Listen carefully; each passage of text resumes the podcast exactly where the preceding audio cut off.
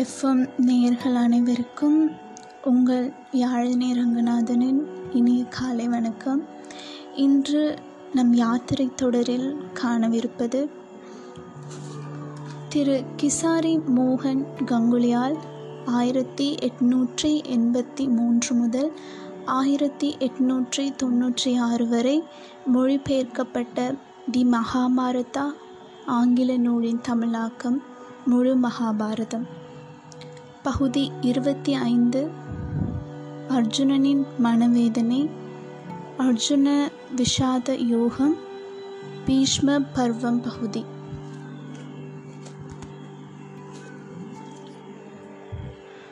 அணிவகுக்கப்பட்ட திருதராஷ்டிர துருப்புகளை கண்டவனும் குரங்கு கொடி கொண்டவனுமான அந்த பாண்டுவின் மகன் அர்ஜுனன் தனது வில்லை உயர்த்தினான். சரியாக ஏவுகணைகளை வீசும் தருணம் வந்தபோது பூமியின் தலைவா இவ்வார்த்தைகளை அர்ஜுனன் சொன்னான். அழிவில்லாதவனே போரிட விரும்பி நிற்பவர்களையும் இந்த போரில் நான் உழைப்பை செலுத்தி யாருடன் போராட வேண்டும் என்பதையும் நோக்கும் வகையில் எனது தேரை இரு படைகளுக்கும் இடையில் ஒருமுறை நிறுத்துவாயாக என்றான். தீய மனம் கொண்ட திருதராஷ்டிரன் மகனுக்கு ஏற்புடையதை செய்வதற்காக இங்கே கூடியிருப்பவர்களையும் போரிட தயாராக இருப்பவர்களையும் நான் உற்று நோக்கப் போகிறேன் என்றான் அர்ஜுனன். ஓ பாரதரே குடகேசனால் இப்படி சொல்லப்பட்ட ரிஷிகேசன் இரண்டு படைகளுக்கும் மத்தியில் பீஷ்மருக்கும் துரோணருக்கும் மன்னர்கள் அனைவருக்கும் எதிரில் அந்த சிறந்த தேரை நிறுத்தி பார்த்தா கூடியிருக்கும் இந்த குருக்களை பார் என்றான். தனது தந்தைமார் பேரப்பிள்ளைகள் நண்பர்கள் மாமனார் இரு படைகளின் நலன் விரும்பிகள் ஆகியோர் அங்கே நிற்பதை அந்த பிருதையின் மகன் கண்டான். அங்கே நின்று கொண்டிருந்த அந்த சொந்தங்கள் அனைவரையும் கண்ட குந்தியின் மகன் பெருங்கருணை கொண்டு மனத்தளர்ச்சியுடன் சொன்னான் கிருஷ்ணா போரிடும் ஆவலில் ஒன்று கூடியிருக்கும் எனது சொந்தங்களைக் கண்டு என் உறுப்புகள் சோர்வடைகின்றன. எனது வாய் உலர்ந்து போகிறது. எனது உடல் நடுங்குகிறது. எனக்கு மயிர்கூச்சம் ஏற்படுகிறது. காண்டிவம் எனது கைகளில் இருந்து நழுவுகிறது மேலும் எனது தோலும் எரிகிறது. இனிமேலும் நிற்க என்னால் முடியவில்லை. மனது அலைப்பாகிறது கேசவா நான் எதிர்மறையான சகுனங்களையும் காண்கிறேன். நான் வெற்றியையோ அரசு உரிமையையோ இன்பங்களையோ விரும்பவில்லை.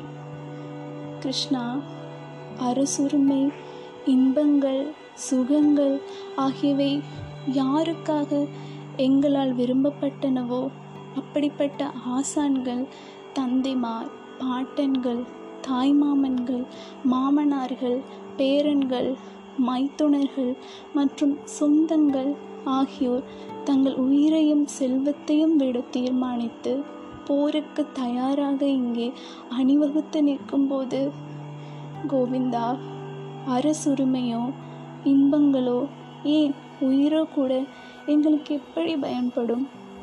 மதுசூதனா இவர்கள் என்னை கொள்பவர்களாக இருப்பினும் இவர்கள் என்னை கொள்பவர்களாக இருப்பினும் மூ உலகங்களின் அரசுரிமைக்காக கூட நான் இவர்களை கொல்ல விரும்ப மாட்டேன் என்னும் போது இந்த பூமியின் நிமித்தமாக ஏன் கொல்ல வேண்டும்? ஜனார்தனா திருதராஷ்டிரர்களை கொள்வதால் என்ன மனநிறைவை நாங்கள் பெறுவோம்? அவர்கள் பகைவர்களாக கருதப்பட்டாலும் கூட நாங்கள் அவர்களை கொன்றால் எங்களை பாவம் பீடிக்குமே. எனவே இரத்த உறவினர்களான திருதராஷ்டிர மகன்களை கொள்வது எங்களுக்கு தகாது. மாதவா எங்கள் சொந்த இரத்த உறவினர்களை கொள்வதால் நாங்கள் எவ்வாறு மகிழ்ச்சியாக இருக்க முடியும்? பேராசையினால் கெட்டுப்போன தீர்மானங்களை உடைய இவர்கள் குளத்தின் அழிவால் விளையும் தீமையையும் உட்பகை சண்டையால் விளையும் பாவத்தையும் அறியாதிருந்தாலும் ஜனார்தனா குல அழிவால் ஏற்படக்கூடிய தீங்கை நன்கு அறிந்த நாங்கள் பாவமழைப்பதில் இருந்து விலக ஏன் கற்றுக்கொள்ளக்கூடாது? ஒரு குளம் அழிந்தால் அந்த குளத்தின் நிலைத்த வழக்கங்கள் தொலைந்து போகும். அந்த வழக்கங்கள் தொலைந்து போனால் மொத்த குலத்தையும் பாவம் பீடிக்கும். பாவம் மேலோங்கினால் கிருஷ்ணா அந்த குலத்தின் பெண்கள் கெட்டு போவார்கள்.